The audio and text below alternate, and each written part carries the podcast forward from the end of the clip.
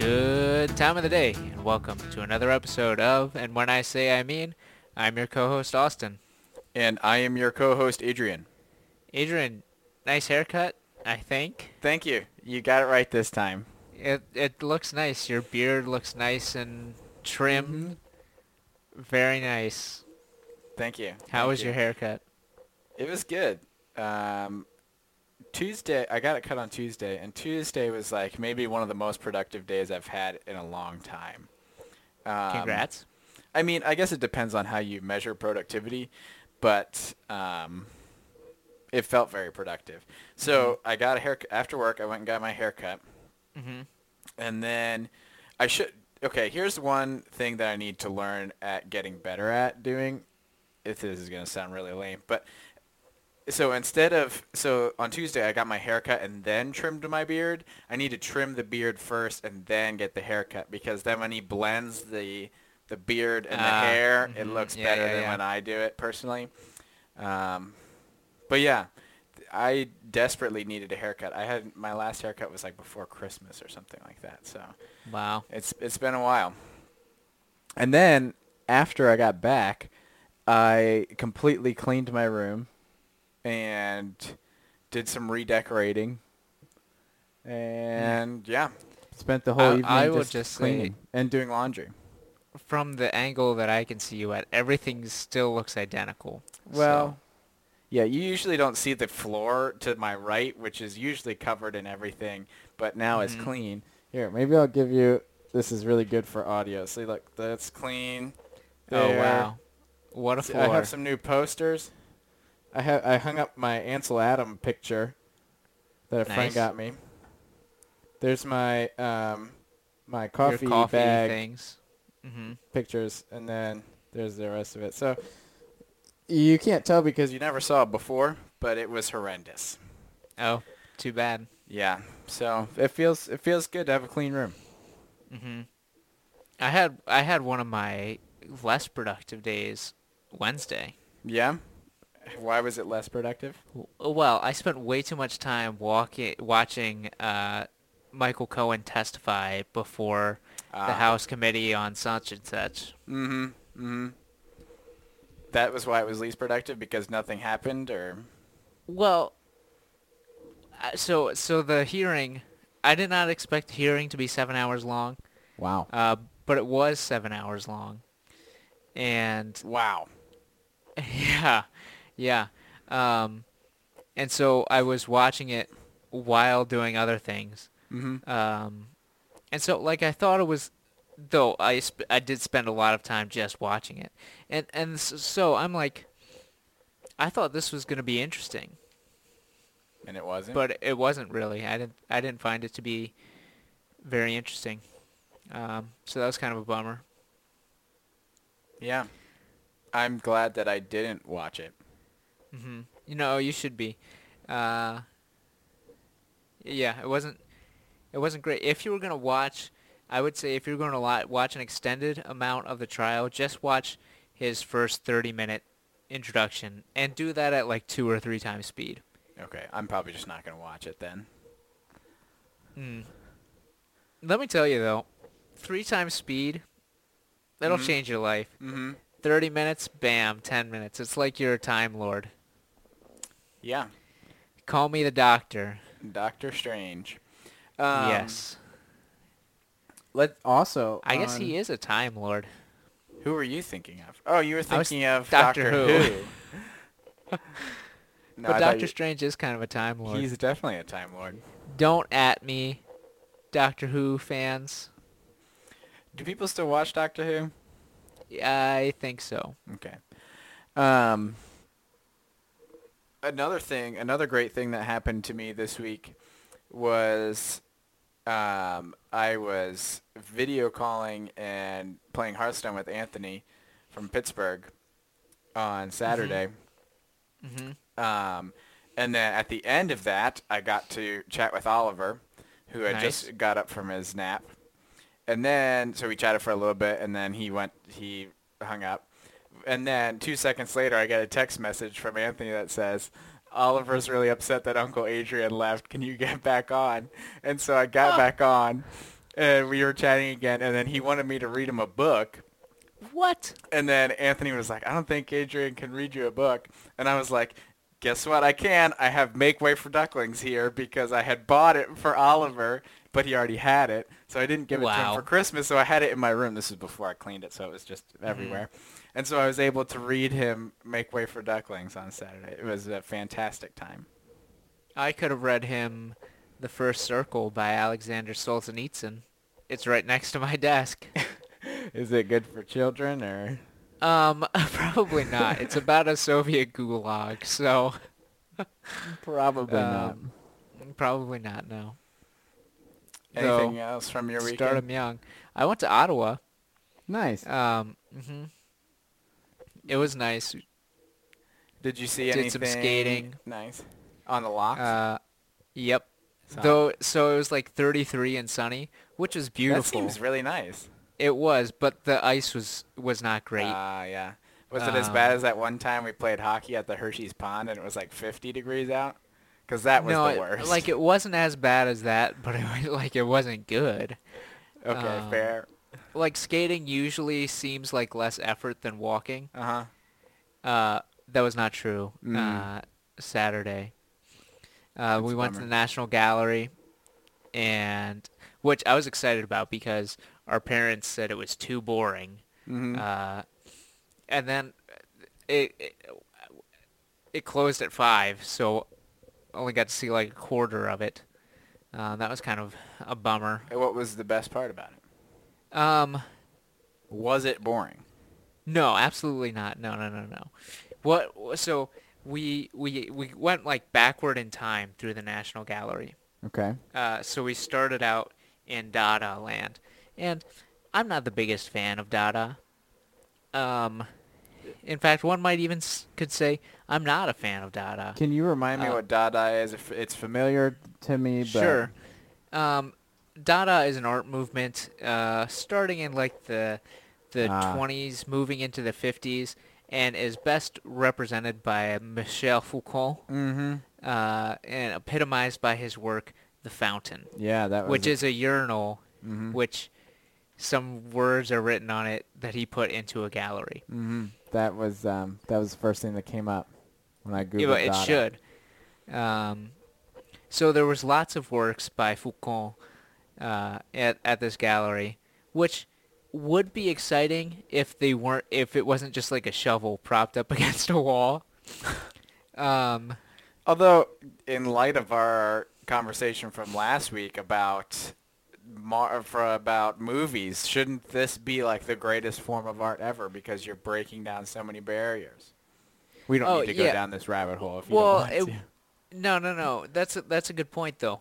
Um, it is, but I, I think it's doing it to show the meaninglessness of all and like the purely construction of art, which I don't which I don't agree with.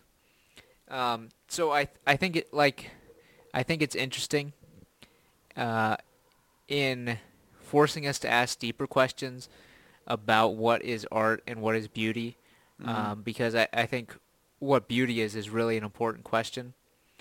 Uh, it's, so I was so mad at, there were there was these two guys that dominated the opinion section of the Collegiant, which was Grove City College's magazine, mm-hmm. and I I read it. Every week for no reason at all. Only to complain about these two guys, probably. Yes. No, no, no. I had so much fun complaining about them. This one guy was that writing an article about our... He also ran an ironic presidential campaign once, which was actually kind of funny. Um, but he wrote an article saying, "Are video games art?" And he starts out saying it like, uh, who, who cares if video games are art? Like... It it doesn't matter. And I'm like, what? What are you even writing this article for if you're going to say, what does it matter, first off? And, of course, it matters because what we say is art is a reflection, I think, of what we consider to be beautiful. And what I, like, our conception of beauty, I think, is really foundational to uh, aesthetics and ethics. But anyway, um, and so one one of my favorite reoccurring things. We saw three different um, works titled The Prodigal Son. Mm-hmm. Uh, so we saw some some oil paintings that were like the son on his knees, hugging the knees of the father. Um, and I'm like, I don't really like these, because I think it it it misses the point of the story, which is it's not about the supplication of the son. It's about the the grace of the father. So the painting should really be the father stooping down to the son rather yeah. than the son reaching up to the father. Yeah. Okay. Um, but there was a beautiful sculpture from like the early nineteen hundreds called The Prodigal Son. And it was these three f- just really indistinct figures um, hugging each other. And out of all three of them is carved the is an emptiness in the shape of the sun. And I'm like, wow, that's a really beautiful way to uh, to show the the hollowness caused by the loss of the son, and then the completeness of the family hmm. once it's reunited. Um, so a, a really cool cubist painting of a jazz pianist by some Russian woman whose name I forget. Uh, saw some works by Monet and Van Gogh and Rembrandt. You know that, that painting of General Wolfe dying? Uh, yeah, I do actually. It's there. Nice. Saw it in person. Um, uh, saw some works by Cezanne and Descartes. No, not Descartes. Degas. uh, so I I had fun and th- didn't get to see everything because it closed. No, that's that's upsetting. It'd be more mm-hmm. fitting if that picture was in Quebec, because that's where he died. Right, it should be in Quebec, but the National Gallery is in Ottawa because that's, it's the capital. That's fair. Well, nice. That sounds like a good mm-hmm. good time. Yeah, it was nice. Um, I don't know if we want to spend any time on it, but I did watch the Oscars on Saturday or Sunday. Oh, we should. Ugh. I, I did not d- watch them because I was like, I just want to look at the winners, judge them, and that's it. So, uh, um, Green Book won Best Picture, mm-hmm. which, if you remember from last week, Austin was just slandering. I watched Green Book. I stand by that slander. I watched Green Book. It was it was good. Um, it it had some great moments. Um, Viggo Mortensen was great. Mahershala Ali was fantastic. Mahershala. I was close. Usually I don't even try his name, so that was pretty good. Um, so I was less upset. Um, I think for me I was more upset because I felt like it was telling it was telling a story as if okay, so it was hard for me to disti- separate it from Black Klansman. And mm-hmm. so it was telling a story as if here is something from the past, this is something from the past, and now we have grown out of this. Whereas mm-hmm. Black Klansman did such a great job of saying, okay, yes, this is what it was like in the past, but what we see is still happening today. Right. Um, and I read a great art. It wasn't actually a great article, but the title was great, and I think kind of...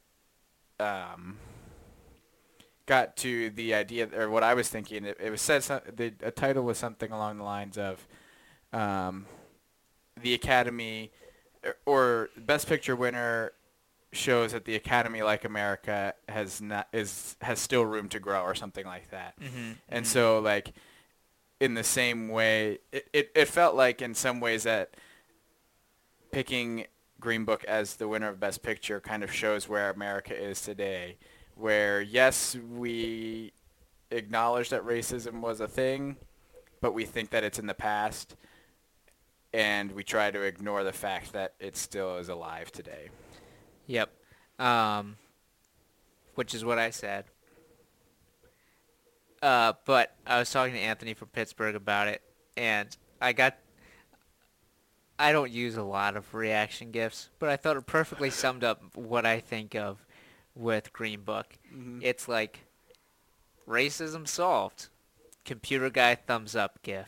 Mm-hmm. that, like, that's what that's that's how I feel about Green Book. And and I will say but, one thing. Go ahead. Like, the acting is good. Those those guys are fun. Mm-hmm.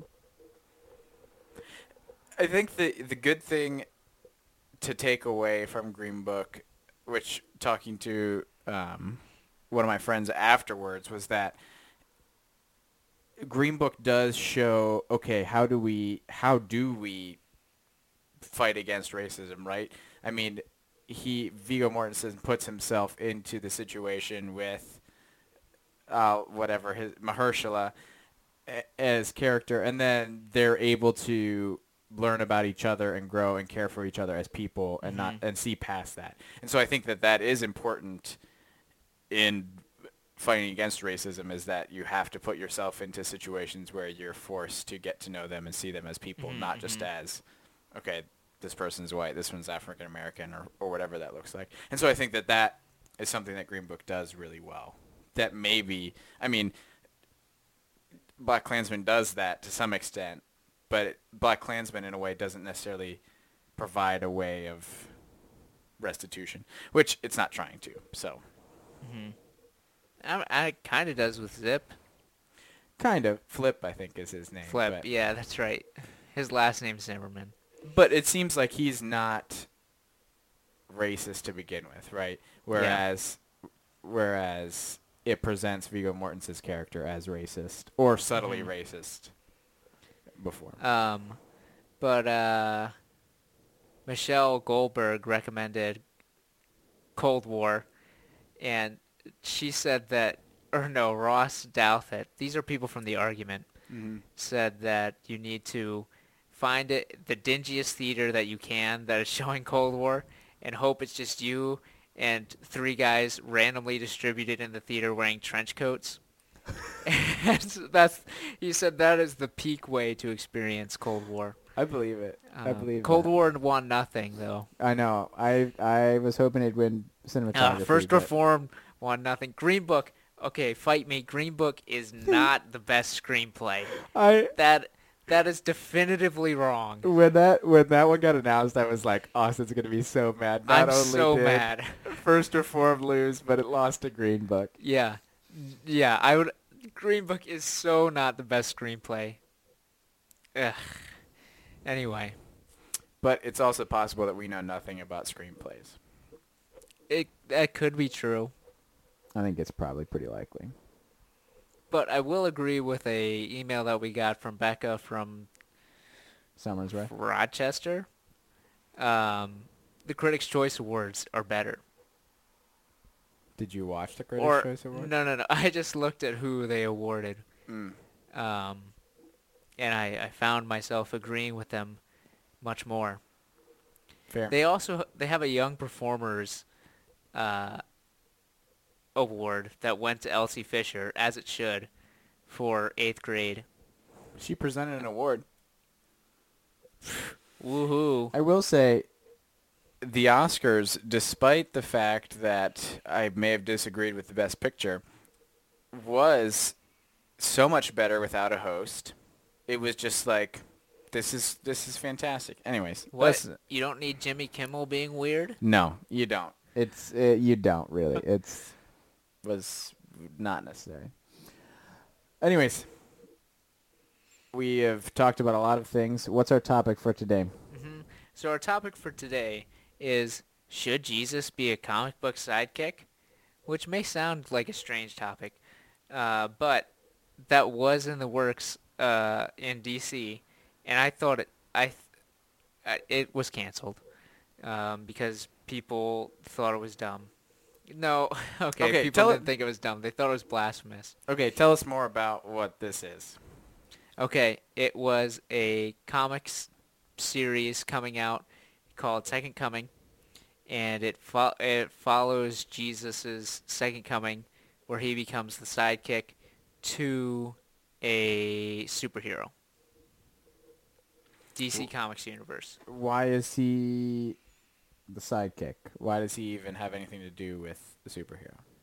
Um, so the the point is to contrast uh, Jesus to the superhero that it like it has things to do with superheroes because it's a comic book. Mm-hmm. Um, and Jesus is just kind of brought into this medium as a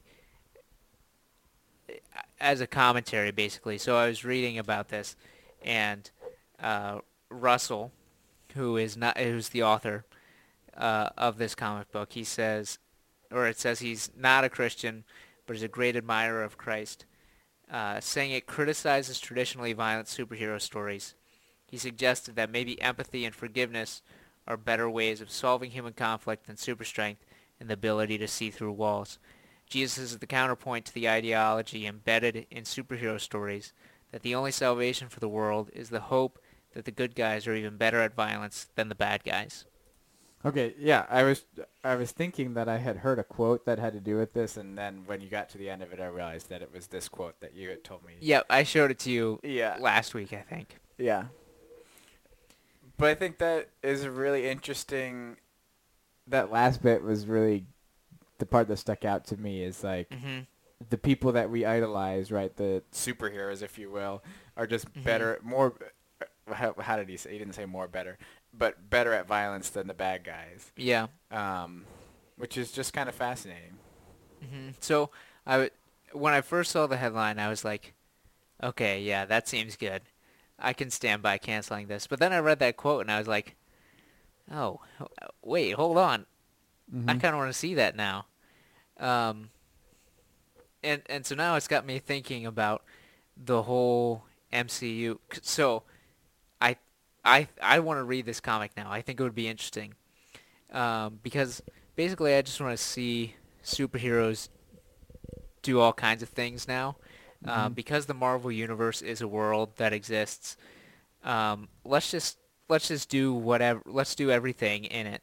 Let's let's see what happens. Um, 'cause like I want to watch just like all kinds of weird boring movies that take place in the M C U. Like, I want to see... So, you've seen Community, right? Yeah.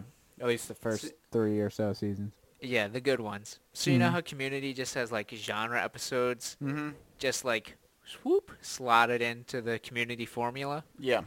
I want to see that happen even more so in the M C U. Okay. So, I think it would be really fascinating to have just, like, a Captain America Daredevil movie that's just them hanging out talking about Christianity. I think that would be so interesting. Because, like, um, Catholicism is largely unchanged in Daredevil despite the, the presence of aliens and Norse gods. Mm-hmm. Um, so, like, I, I want to I wanna see, like, let's find out what the religious landscape of the superhero world is. Uh, but anyway, that is that doesn't super matter to what this Jesus comic wants to be. Um, 'cause I, I don't I don't think we should have comics about theology. Okay, maybe we should have comics about theology, but I don't I don't think they should be this. I think this is this comic is more about comics than it is about theology.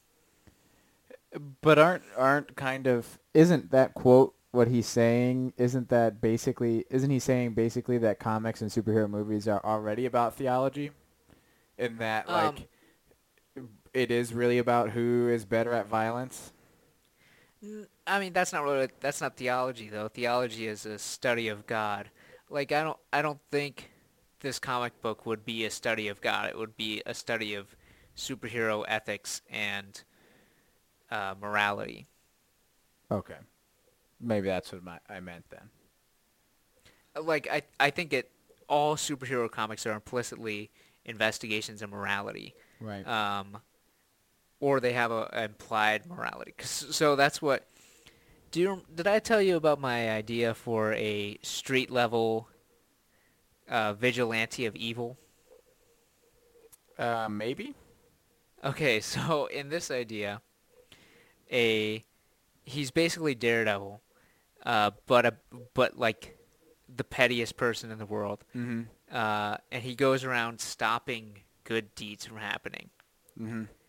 Uh, it's so basically his ideology would be uh, like an extreme form of um, kind of social Darwinist capitalism, okay, where um, humanitarian aid and charity is actually harmful to the human race as a whole. So he takes it upon himself to stop acts of charity from happening uh, by like burning down soup kitchens or like taking money from beggars, right? Uh, just being, just being, uh, his and his his nemesis, his nemeses, uh, would basically just be like grandmas who run like a like a church community meal or something. Right, right. So, uh, so what would be the purpose behind something like that? Like, why would you want to do that? Mm-hmm. I would want to do that because superheroes do have a very narrow picture of what morality looks like, but there do- there doesn't seem to be a... No, no one really seems to question why the morality ends up being the morality it is for superheroes. Um, or, or like, like, let's question, with great power comes great responsibility. Like, we all know that because we've seen the thirteen Spider-Men that have come out between now and two thousand. Mm-hmm. Um, but why? And is that true? Um, cause I, like, I also kind of want to see, So I, I, what I really want to do is watch this one anime that's out right now, mm-hmm, that is by the creator of One Punch Man. And in it, this guy has like superpower, like psychic superpowers that would let him basically run the world. Uh, but he doesn't want to. He wants to just be a normal guy. Um, though I, w- I would want it to be more of like a anti-Peter Parker. Where like, or like, what does responsibility look like? So, are you concerned that society is ga- getting too much of its ethics from movies, specifically superhero movies, without actually thinking about it? Um, yeah, and, and or like, I think the morality of superhero stories is not bad, but is is unexamined. Um, so like, Captain America, right, is the moral heart of the M C U, mm-hmm, right? But why? And, like, why is his morality superior to Tony Stark's? Which is kind of the, the ongoing dialogue, right, of Since Infinity of War. Yeah. Um, but it's it's not very... It's not, like, super well examined because most of the superhero narrative is based on punching, right? So and and now what I'm worried about with now that I'm thinking about this comic about Jesus and how like most of the superheroes are based off violence um and overcoming things through violence, that's mm-hmm. like that's how you win an argument, through violence in the superhero world. And so now I'm worried with Captain Marvel coming up, uh, that Captain Marvel is just going to be, oh no, we got beat by Thanos last time. We got outgunned. We just need bigger guns. And look, it's Captain Marvel. Now we can beat Thanos. As opposed to what? As a, cause, so what I'm, what I really want to happen in Infinity War four is for... Um, Cap and uh, Steve Rogers to sacrifice themselves for the, same people. the the souls of everyone who was killed in the snappening. Mm-hmm. Right. So, so my question, which I think flows into this thought, mm-hmm. is like, w- what does this tell us about society? Right? Is if this is if this is what we're being told in the most popular movies of our time. I think you could probably argue, maybe. What, that conflict or violence is the way to solve problems? Right, or just in general. I guess, like, it, the morals or whatever is being, like, so it seems like there is a moral undertone to su- superhero movies that is just not mm-hmm. talked about, or it's kind of talked about, but we don't really want to talk about it. And then we'd rather just punch people. Um, and to be honest, that seems to be, I think, kind of where our society is, is where yeah. it's like everybody thinks that there is some kind of moral standard out there, but we don't really want to talk about it. Mm-hmm. And we'd rather just yell at people and f- punch people over Twitter. Um, mm-hmm. And I think that, it, it, like, because of the popularity of these movies, I, I don't think that they're helping that. Or I wonder if they're just feeding that flame more. Mm-hmm. Yeah. We, we don't really talk about what is the underlying thing that is causing the punching. Mm-hmm. Mm-hmm. Yeah, I like I didn't think about it until now that we're saying all these things out loud. Mm-hmm. Um, but it, it does seem, yeah, it, like how can it not be influencing people that the our model for how how you prove you're right is it's always violent. So like I'm I'm thinking of uh, Cap three. Civil War. So mm-hmm. Steve wins the moral argument, kind of, when he says, I could do this all day. When he gets back up and is still going to fight Iron Man, even though he's losing. Right. And then him and Bucky just, like, beat the snot out of Iron Man, and then they win. Right. And it's, it's like, okay, Stevie's right. But he also just, like, destroyed Iron Man, and that's right. how he that's how he proved he was right. Right.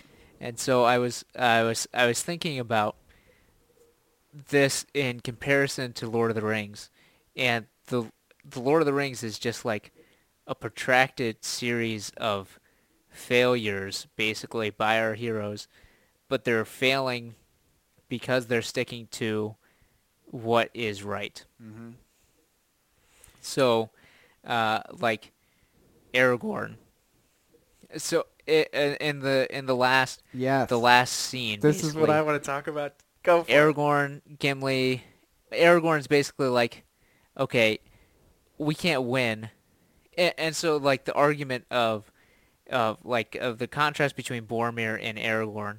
Boromir says, "We have this the ring. Mm-hmm. Let's use it to." to show the power of men once again. Uh, we've been given a gift, uh, he says, to use against Sauron. Um, but the the argument of the, the rest of the Fellowship in Aragorn is we can't use this ring. The power of the ring will inevitably corrupt us. Mm-hmm. Uh, we will become as Sauron is if we use the power of the ring. And so the ring has to be destroyed. And so Aragorn leads this fool's quest to the gates of Mount Doom, or the gates of uh, Barad-dûr. Mm-hmm. Uh, no, wow. No, the Black Gates. Yeah. I, wow, I'm embarrassing myself here. Uh, basically, Gulda, to just Dúlgaldur, right? Uh, no. Okay, keep going. Anyways, doesn't matter because this is amazing. And to to just distract Sauron. So Frodo can do the, the, the right thing of destroying the ring. That Frodo and even, even has the chance. Like, he doesn't even know that Frodo is still alive. Right. And he thinks Frodo is dead. Right. Um, but in spite of that, he goes and fights anyway. And it's it's not about... Because they, they are definitely going to lose this fight. Mm-hmm. Like, they they will lose this fight. But it doesn't matter that they lose... because they're doing they're doing what they need to do in order to not succumb to the corruption of the ring ultimately. Right. Um, and so I like the and then Frodo fails too, and it's only through the the act of Olvatar the One by which they're saved. Anyway, that's kind of an Easter egg. Um, you catastrophe uh-huh. is is how they're saved. Um, so it's not that so scrappy Aragorn doing this all day is able to overcome right. Sauron by their strength. They're they're able to overcome Sauron by hope and sacrifice. Mm-hmm.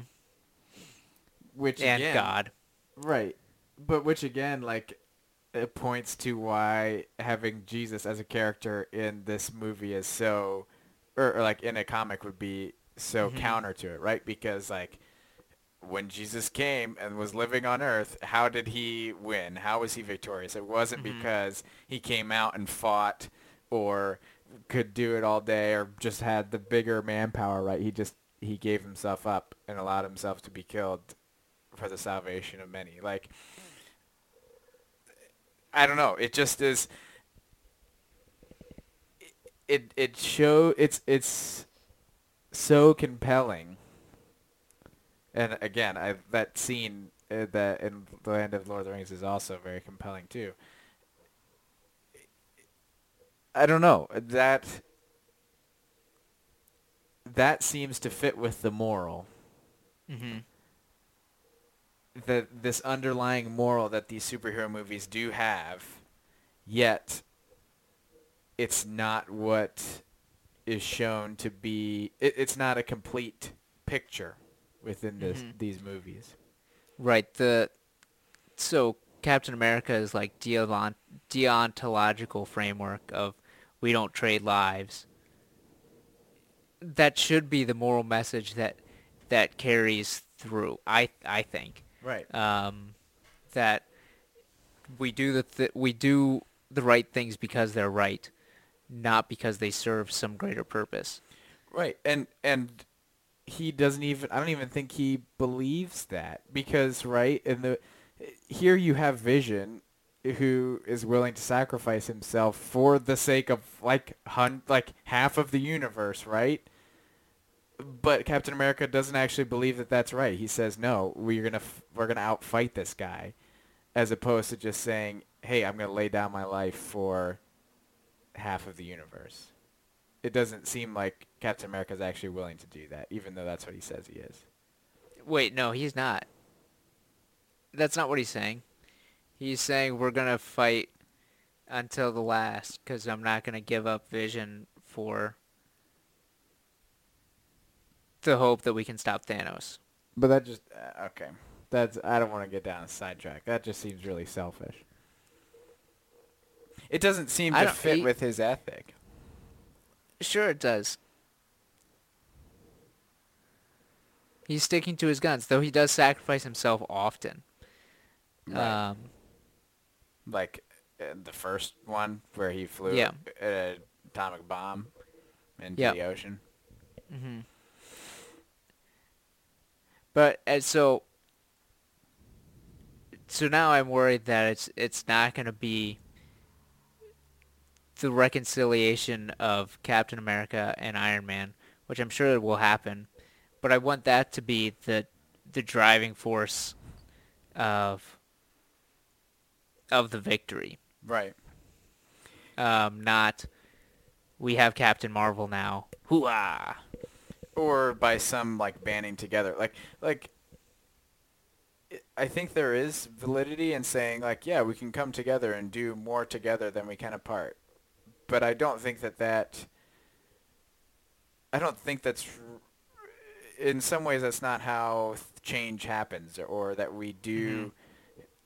conquer villains, right? It's about... I think it is about sacrifice. It's about giving... It's about humility. It's about...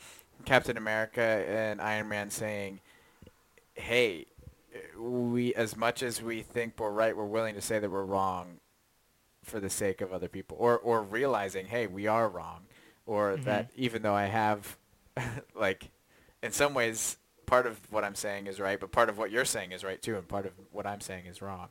And, and I think that that would be a much more compelling end to this this saga to see those characters say, I'm going to give up the thing that I love most mm-hmm. for the sake of all of these people, as opposed to saying, I'm just going to punch the snot out of these people until I die. I don't think that that's right. compelling. Right. Well, and and I think it it creates an implicitly black and white world, and you prove that you're you're right by being better at punching. Mm-hmm. Like if like if the only way solutions can be solved is one person wins a fight and the other, like, that has to be a zero sum situation. And I don't think that that's what we even see in history, right?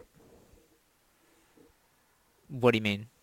It's it's not always the person who punches harder that wins. What what, what do you mean? Well, I I would say we, it's not the person who is stronger who is right. Okay, yeah. That's essentially what I'm saying, right? That's not we don't see that. That's not the case. Yeah, yeah, yeah, yeah. Um, but in the Marvel Universe, moral rightness is often determined by strength. Right, because uh, because who says that the Avengers are right? Like, like where did we get the idea that – I don't know. That's maybe too deep, but, like, why is Samuel L. Jackson and the Avengers get to determine how the universe – like how what what is right and wrong in the universe. Mm-hmm. Yeah, it's Nick Fury, but I, I that is like that's the point of Cap three basically. Right. But so that's what I like about Daredevil, and I wish it was coming back. Um, it will but, eventually. Yeah, but it won't be the same though. Daredevil I, is is one of the much more thoughtful and morally thoughtful Marvel properties. Um, I read an article somewhere that it was like Matt's superpower isn't that he can has super senses because he's blind. It's that he's Catholic. And so his his belief in redemption is what differentiates him from the characters around him. And mm-hmm. so the the the the dramatic question basically of season three of Daredevil is is Matt Murdock going to kill the Kingpin or not? And so the the tension, like the the conflict is for Matt's person, because you, you like assume he's going to defeat the Kingpin, but is what price is he going to defeat the Kingpin at? Will will he um, will he do something like at the irrevocable act of killing the Kingpin? Because Um, right, everyone is is redeemable mm-hmm. in uh, a Christian worldview. I hope. I hope that's w- the shared yeah. belief. Yeah. Uh, and so, if if Matt thinks that about the Kingpin, him him killing the Kingpin is basically like usurping the role of God and mm-hmm. um, saying that, no, Kingpin's not redeemable, blammo. Right. Uh, and so there, there, I think it's a great moment of tension of him punching Kingpin in the face and then just, like, screaming, trying, uh, and when he decides not to kill him. Mm-hmm. Um, so I, I think Daredevil is great because it reflects on why do people hold the moral beliefs that they have, and how do those moral beliefs impact their how they act? Right. Um, because that that's not I, T V is different than movies, but we've had we've had enough movies at this point. Like, why does Iron Man believe what he does? Mm-hmm. It, it, other than just like experience, I guess. Right. And I so I think something I've been thinking about even just today is like, what are the things that, what are the events in people's lives that make them believe the things that they do? And so recently I've been, I was looking at the hero's journey arc. Mm-hmm. Um, and so it's, it's, it's clearer if you look at this, okay, there are moments, um, this is what then caused this to happen later, or they had to go through this so that they now can do this. Mm-hmm. Um, and so then something that I have been thinking about is like, okay, is there a villain arc? Um, I didn't Google it, so maybe somebody's already thought about this already. But as I was thinking about it, I think maybe the first half or the first quarter or something, like there is overlap between the hero's journey and the villain journey. Um, but then something happens. I don't know what it is or if this is even true, but this is what I am thinking. It's like there's something that happens along that journey where those paths split. And, mm-hmm. and so getting to this idea of like, is that everyone is redeemable, right? Uh, like, do do the villains have to die? Is is there is there something else that could happen to redeem these villains in a way that doesn't involve violence? Mm-hmm. Um, yeah, and and I don't know. It's it's a challenging thing for me to think about. So like one of the things that like so. I was looking at the hero's journey for Luke Skywalker because that's a very mm-hmm. famous hero's journey. And so then I'm thinking, okay, what is what does Anakin's villain journey look like? And how does that how does that path overlap? Or or like Harry and Voldemort. Like, is it possible that Voldemort couldn't have ended up like he was? Like, what what are the things along his path that could have changed so that he wouldn't end up where he was? Um, and so like challenging myself to think of villains as people as much as you can mm-hmm. and not as just villains. Um, I think definitely changes how you look at, okay, how do we respond to the evil that they're doing, or how do we respond mm-hmm, to mm-hmm. how we deal with them?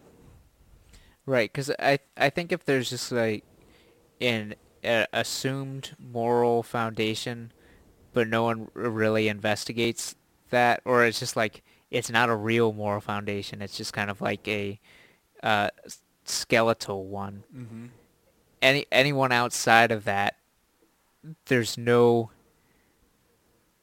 if if there is no real moral foundation, there's there's no way to censor people who fall outside of it, right, other than violence, right. And and so i i think the the M C U really falls into that that kind of paradigm, because there if there is a real moral foundation into the M C U, it's not investigated. Mm-hmm. Um, and so when people tr- transgress that, you can't be like, oh, you shouldn't do that because of such and such, other than like, don't kill people. But even but, that is a uh, also moral. Why? Right. Um, Granted, I'm not I'm not like advocating for killing people. I'm just saying if there is no moral foundation, you can say whatever you want. Right. Anyway. So, okay. Why does this matter? Why why is this important? What should we take away from this discussion? Well, I th- I think that reflects um, lots of life right now. Like I don't I don't really like the whole you should punch a Nazi argument, because I don't think you should. Mm-hmm. Um, and like if punching them is the only way we have to stop Nazis, that seems bad. Mm-hmm. Uh, I feel I feel like we should be able to say Nazis are bad for all kinds of other reasons. Um, it, and Nazis are an extreme aver- aversion. But lots of people talk about punching them more than most other groups of people. Um, but and then I also think that something I forget. Oh, yeah, yeah, yeah. So and another thing I, I found really interesting, as I was watching way too much of Michael Cohen's testimony, uh, I was also watching five thirty-eight's live feed. Mm-hmm. As they were discussing things that were going on. And right at the end, ranking House member uh, Cummings, whose initials I assume are not E E, but I'm not entirely sure, uh, began talking about the path of redemption for Michael Cohen, which was an interesting thread throughout the hearing. Hmm. Uh, and so Claire Malone from five thirty-eight says, this is not necessarily a topic for a blog, but I don't think American culture grapples enough with the concept of forgiveness in pol- political life and criminal justice everywhere. And I would I would say the M C U has no interest in forgiveness. Um, or it if it doesn't have interest in forgiveness, it definitely does not grapple with mm-hmm. forgiveness. Mm-hmm. Um, maybe with Loki, but s- still not really. Right. Um, because I I think it's it's a harder thing to juggle. Like, you can't forgive... You, forgiveness isn't something you can solve but just by punching it, mm-hmm. which is the like the main verb of the M C U. Uh, and so just don't deal with it. Uh, but I, I think that's I think that's bad, mm-hmm. um, because forgiveness is important. Um, because I, I think without it, we increasingly become isolated from everyone. Mm-hmm. Mm-hmm. Yeah. I forget where my train of thought was going to go. Um, what was the first thing you said before the five thirty-eight thing? Um, it's important because we also live in a world like that. Oh, yeah, this is what I was going to talk about. So... So two things. One of the things, again, I'm so I'm going to talk about Green Book and Black Klansman. Cool. Green Book repeatedly, um, Doctor Shirley, who is what's his name, Mahershala Ali's character, mm-hmm, mm-hmm. would tell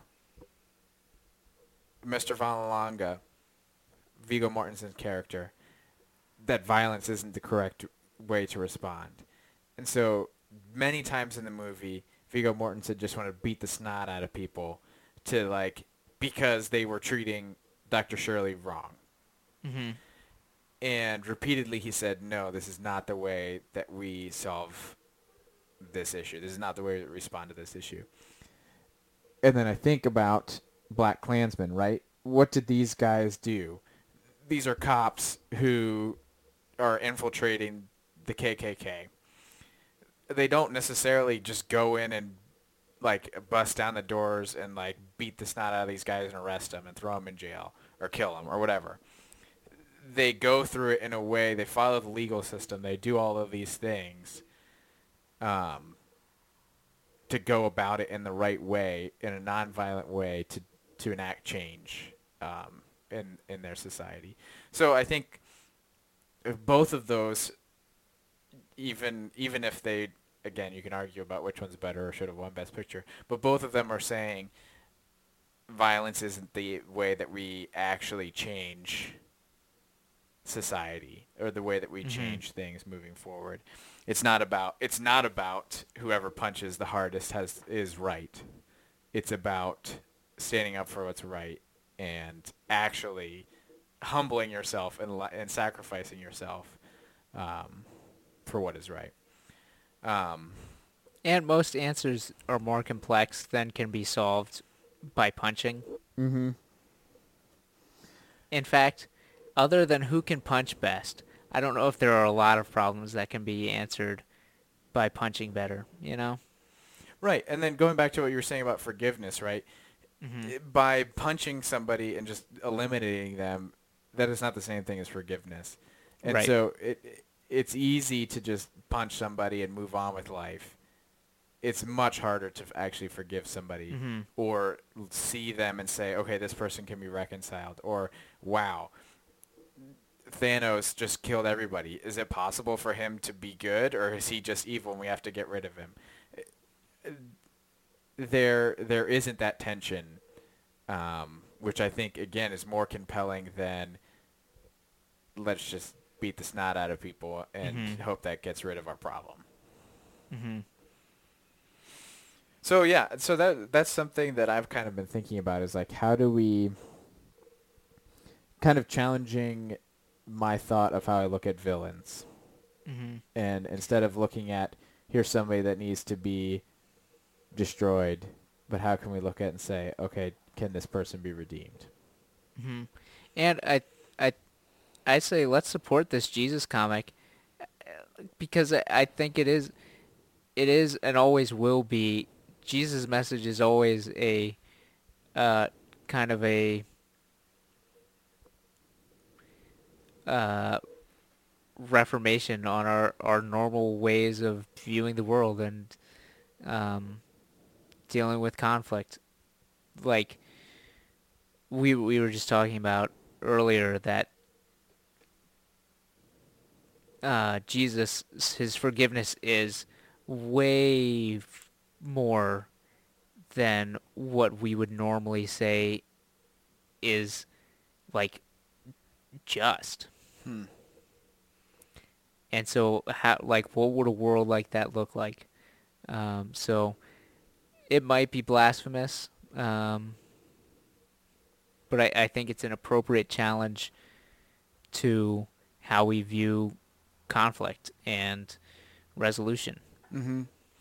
Another thing I was uh, kind of convicted by this past week.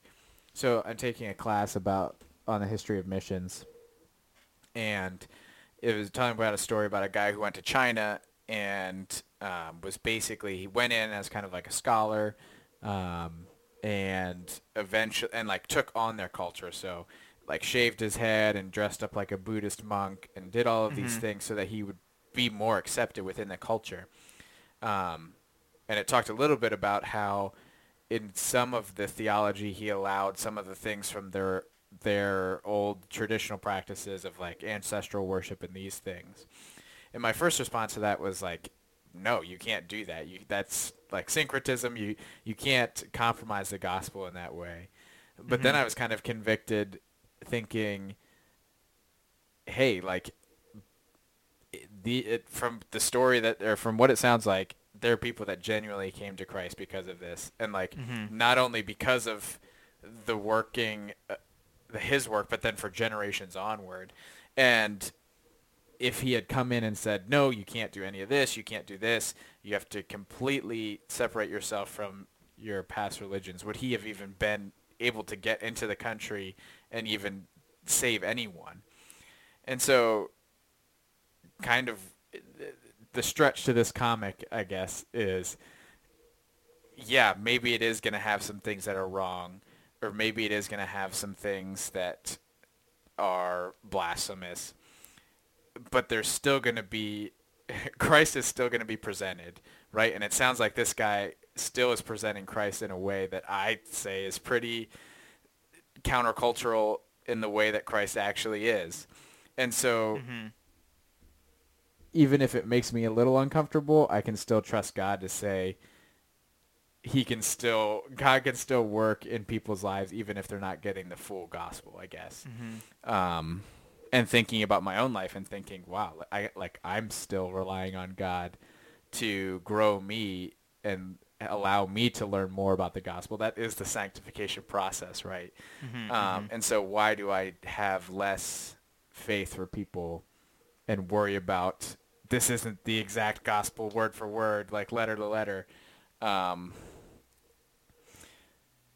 and and don't trust God to be able to work and through all things that point to Christ. So I, I don't know. I don't know where that balance is. I don't know the answer to that question, but it's something I've been challenged to think about this week. Um, it's a if you're looking for more uncertainty about the answer to that question, I would recommend the works of uh, Shusaku Endo. About silence? Silence, Deep River especially. Mm-hmm. Um, but we need to recommend other things, though. Yep. Okay, you got something? Yeah, I saw lots of movies this week. Um, I saw uh, If Beale Street Could Talk, oh. which was good. Um, it was it was sadder than I thought it was going to be. Hmm. Which I don't not like, um, but it was like yeah, it was kind of slow and beautiful. Very different than lots of the other uh, nominees for Best Picture. Mm-hmm. Uh, one movie that I saw that was really great uh, was called The Florida Project. Um, and it was snubbed by the Oscars last year because yeah. they're clueless. Uh, but it's great. It's about it's about this kid named Mooney who grows up in this like slum hotel in Florida outside of Disneyland, and Mooney's like six. Mm-hmm. So it's just like following her and her friends. Her friend's name is Jancy, which is Are it was so weird the entire time. J A N C E Y. Um, so it's just like following these kids around, and they're just like they're in like objectively terrible circumstances the whole time. Mm-hmm. But Mooney is just having fun all the time. And so uh, she won the Critics' Choice Award for Best Young Actress whenever The Florida Project came out. Mm-hmm. And stop everything you're doing and listen to her acceptance speech for that award, because it, it, it's it's like it's the most precious thing in the world. um. Anyway, uh, The Florida Project's good. And then I wa- so I finally watched A Ghost Story. Okay. Uh, which stars Casey Affleck under a bedsheet. Mm, yes. Um, and so I I don't know if I would recommend this movie to anyone.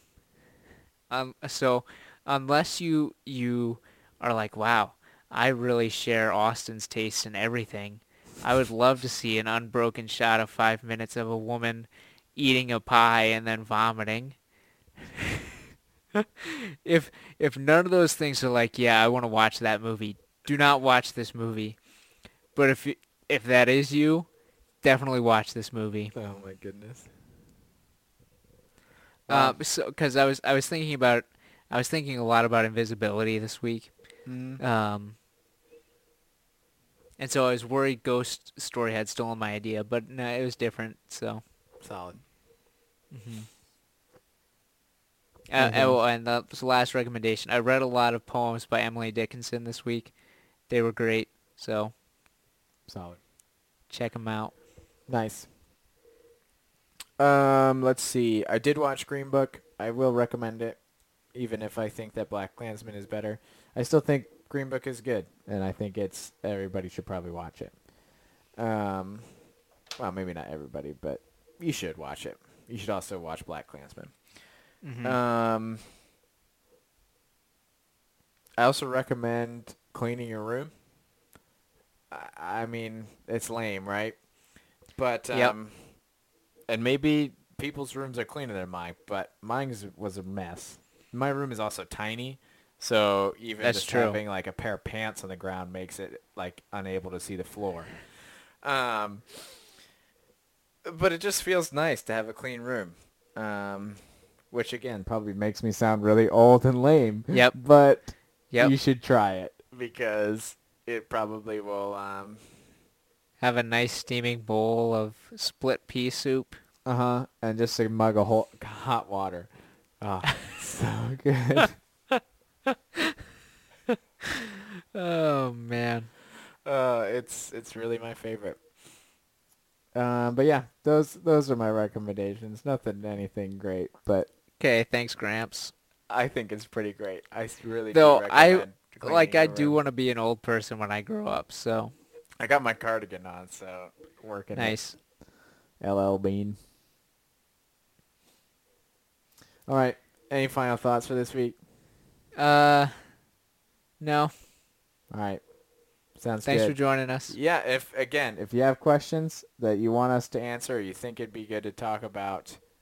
Send them our way, however you find yourself doing that. So that'd be great. We do read them, so. And I sometimes respond to them. Austin's better at that than I am. Mm-hmm. Mm-hmm. All right. We'll see you next week.